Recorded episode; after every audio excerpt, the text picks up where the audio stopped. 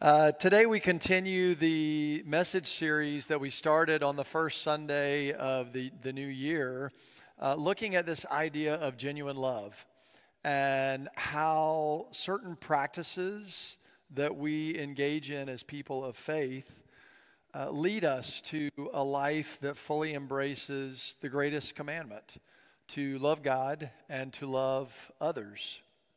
And so, for the whole series, we have stuck with the passage that comes from the 12th chapter of Romans because it really helps us look at all the different aspects of this, of what it means to worship and grow and serve and give. And so the last two Sundays, uh, Marissa has talked about the worship and grow aspects. And last week, with the grow piece, really keyed in on how God has loved us and how, as we grow in faith, uh, we come to know more and more what it means for us to be a people who learn how to love more fully uh, in our lives. So today we look at serve. And in doing this, the first thing I want to say is this I want to acknowledge the many ways in which so many of you already serve and how grateful I am for that. Uh, you do that in roles and responsibilities that you take on within the life of the church here. You do that in ways that send you out beyond the doors and the walls of the church in our community and in the world. And sometimes you do that as a part of a ministry of Trinity that takes you out to those spaces. Uh, and then sometimes you do it in ways that are just you seeing opportunities in the world uh, to, to serve and to care for others as an expression of your faith.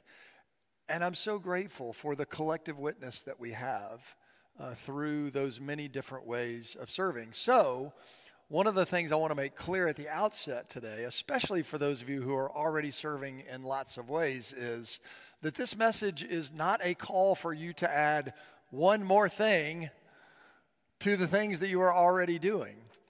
Uh, rather, I hope that what today will do is to give us a framework for, for or an orientation, if you will, for our whole lives um, and to see our lives specifically through a lens of service. So rather than seeing service as an attachment to our lives or an add on, that it is foundational to who we are. And so everything about who we are we might see through that lens. I think our scripture helps us do this. And so I want to read it for us again this morning and then offer some ways in which it might point us to this kind of orientation. I appeal to you, therefore, brothers and sisters. Ooh, we need to go back to verse 1 if we have it. If not, I'll just read it without it on the screens. Yeah, maybe we just go back to the home slide. Beginning with verse 1 I appeal to you, therefore, brothers and sisters, on the basis of God's mercy, to present your bodies as a living sacrifice, holy and acceptable to God, which is your reasonable act of worship. Do not be conformed to this age, but be transformed by the renewing of the mind, so that you may discern what is the will of God, what is good and acceptable and perfect. For by the grace given to me, I say to everyone among you not to think of yourself more highly than you ought to think, but to think with sober judgment, each according to the measure of faith that God has assigned. For as in one body we have many members, and not all the members have the same function, so we who are many are one body in Christ, and individually we are members one of another. We have gifts that differ according to the grace given to us prophecy in proportion to faith, ministry in ministering, the teacher in teaching, the encourager in encouraging, the giver in sincerity, the leader in diligence, the compassionate in cheerfulness. Let love be genuine. Hate what is evil. Hold fast to what is good. Love one another with mutual affection Outdo one another in showing honor. Do not lag in zeal, be ardent in spirit, serve the Lord. Rejoice in hope, be patient in affliction, persevere in prayer. Contribute to the needs of the saints, pursue hospitality to strangers. Bless those who persecute you, bless and do not curse them. Rejoice with those who rejoice, weep with those who weep. Live in harmony with one another. Do not be arrogant, but associate with the lowly. Do not claim to be wiser than you are. Do not repay anyone evil for evil, but take thought for what is noble in the sight of all. And if it is possible, so far as it depends on you, live peaceably with all. This is the word of God for the people of God, and God's people say, Thanks be to God. Would you pray with me? Come, Holy Spirit, and breathe life into the words that I speak, that they might carry a word from you into our hearts and lives this morning. Amen. A life of service to see one's whole life through the lens of serving. The Apostle Paul gives us quite a bit to think about in this reading this morning along those lines. And I want to just share a few things that stand out to me as I read this passage through that particular lens. From the very outset of this passage, Paul makes something very clear that we are intended to surrender our very lives for God's purposes. It starts with surrender. Paul uses this language present your bodies as a living sacrifice. Now, sometimes that word sacrifice we can hear with a negative connotation, uh, as if it's something that we have to do, or a sacrifice is going to be something that we have to give up that we'd rather not. I want to encourage you to hear that a little bit differently. And rather than thinking of a, a living sacrifice being something that we have to do, uh, that it is something that we get to do in response to God's invitation. Um, and, and that when we come and offer our full selves, there is tremendous joy that can be found in doing that and freedom. Now, we take our cue for this from Jesus himself, who in the Gospels, when he's talking with the disciples on a couple of different occasions, tells them that he came not to be served, but to serve and to give his life to liberate many people. And I want you to pay attention with me for just a moment to that last part of what we hear Jesus saying that in serving, he came to liberate many people. And, and Jesus is the one who we claim as Redeemer, uh, as the one who restores um, and reconciles us with God and one another. And when we follow in Jesus' footsteps as people who serve, we also get to participate in the liberation of people and in the liberation of humanity from the brokenness that is the reality in which we live. And so we are, from the outset this morning, asked to offer our whole selves.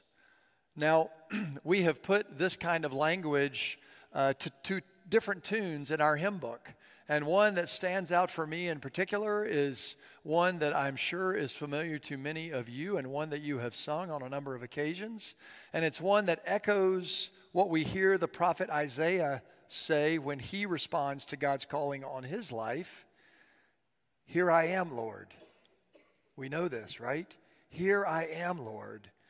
And what Paul tells us in the scriptures today is that when we offer our full selves in that way, it is both holy and pleasing to God. God takes great pleasure in our willingness to offer ourselves fully. Secondly, to lean into a life that is oriented through a lens of service is all about figuring out God's will for our lives.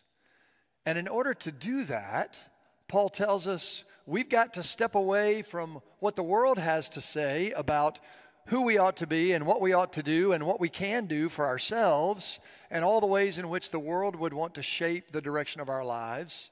We have to be able to step away from that long enough to hear what it is that God might have to say about how to orient our lives. The language that Paul uses is that we should not be conformed to this world, but rather be transformed by the renewing of our minds for the purposes of God.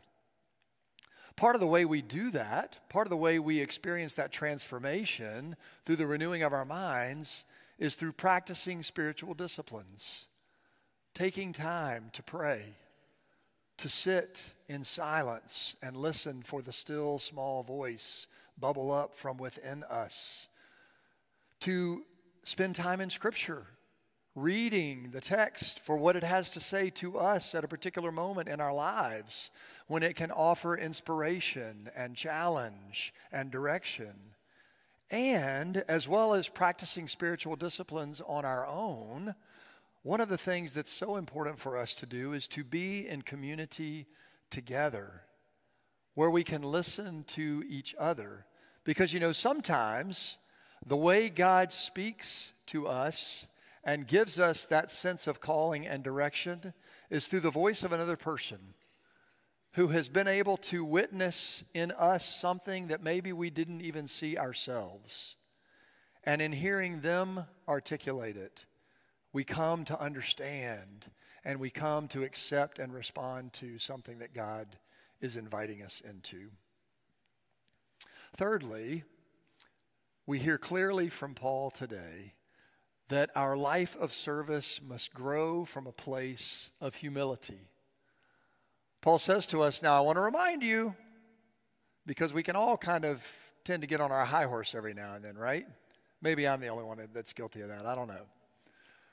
But Paul says, I want to remind you not to think more highly of yourself than you ought to think, but to think so as to have sober judgment according to the measure of faith that each of you has been given. Notice Paul calls attention to the fact that we all have been given a measure of faith, and none of us should think more highly about our own role, our own position than any other. The life of service grows from a place of humility. And again, Jesus is our model here. How many times in the Gospels do we see Jesus taking the approach of service, offering himself humbly to those who are in need, interacting and caring for those who others would say, You shouldn't be spending time with them. That's not who you need to focus your attention on. And yet Jesus says yes to the oppressed, to the marginalized, to the outcast. And then at the end of his life, on the night before he surrenders his life to death on a cross, he gathers with his disciples for a final meal. But remember that in the Gospel of John, before they go to the table to share the Last Supper, what we hear John tell us about is how Jesus took a towel on that night and wrapped it around his waist, and he took a basin of water and the King of Kings, the Lord of Lords, the one who is fully human and fully divine, stoops down and bends down on a knee to wash the disciples' feet. And then he tells them, This is not only my way, this is your way. This is the way you will continue to live out my witness in the world after I am gone from a place of humility. Lastly, learning to see our lives through the lens of service is about finding our fit within the body. I love the way that Paul here in Romans and again in 1 Corinthians uses the analogy of the physical body to talk about our connection with one another as the church or as the body of Christ.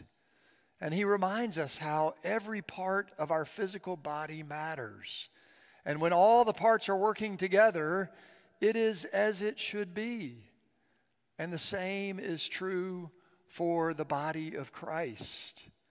There is no one part that is more valuable or less valuable than any other. There is no one part that is more needed or less needed than any other. We all need each other and we need one another's gifts. And that means that we all have to be paying attention to how God is calling us to use our gifts in service to meet the needs of the church and to participate in the healing of the world. Every one of us has a role to play within the body. And within the body, every part is needed and is useful. As I was thinking about in those early hours this morning, this theme of serve uh, for today, I, my mind went back to the time that we had with our friends in Rwanda. And particularly, I thought about the Zoe staff team and how committed this group of people is to the work that they do with the children and youth across that country. Uh, these are folks who are Rwandans themselves. That's one of the thing about one of the things about the Zoe Empowers model is that the ones who do the work with the children and youth are natives to the country where they are working. They know the culture, they know the environment, they understand uh, what they see, and they speak the language. And so these Rwandans um, who have gone through educational preparation, many of them either uh, with degrees in social work or psychology or some combination of the two, have committed themselves to a life of service through Zoe Empowers. And many of them have been with Zoe for many years. And they remain committed to do the work day after day. And as we listen to them talk about their work, one of the things that is clear is it is, it is out of their faith and their sense of how God has equipped and called them that they do this work. And, and what we heard time and time again, not from them because they would never say this about themselves, but what we heard from others on their behalf is these are people who could choose to go and do something else, who actually have had offers to go and do something else, where life could be much easier for them, where they could make more money, but they have responded to a call and they stay with that call. Now, they have a wonderful role model for this. Uh, her name is Epiphany Mujiwamana, and Epiphany is the program director for Zoe Rwanda. And not only that, Epiphany is the one whose idea prompted a shift some years ago in the way in which Zoe approached its ministry there. And they moved from a model of relief to a model of empowerment. Epiphany's own story was a big part of this. At the age of nine, her father died. Her mother was disabled.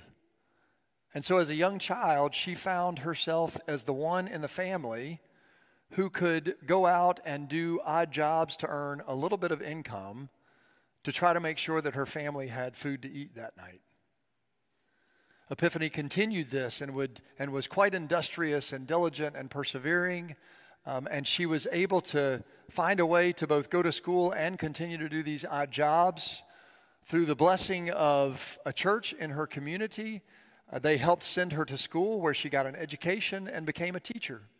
And she served in that way in her country for several years until the year 1994 when genocide hit Rwanda. And in a hundred days, over a million people in that country were killed in a civil strife. Epiphany was part of the tribe uh, that was on the side of that conflict that was being persecuted. Many of her, uh, many, many people she knew being killed over the course of that conflict. Epiphany was sheltered during that time and protected by teachers who were friends of hers who were actually on the other side of the conflict. but made sure that she was safe. And coming out of that conflict, Epiphany committed herself to a life of serving God by caring for orphans. There were 800,000 orphans created as the result of that time of genocide in Rwanda. So to commit herself to caring for those orphans and then others who would come after them as her life's work. And look at all that has happened as a result of her decision to do that. And it started with Epiphany saying, Here I am, Lord. Here I am, Lord. Now, none of us may ever be able to tell a story as extraordinary as Epiphany's. None of us may ever touch hundreds of thousands of lives like Epiphany has and those who have come alongside her to do this work. But every one of us can say, Here I am, Lord. In fact, every one of us can start each day that way to say, Here I am, Lord. Whatever it is you have for me today, send me. Here I am. Here I am, Lord. Sing it with me if you know it. Is it I, Lord? I have heard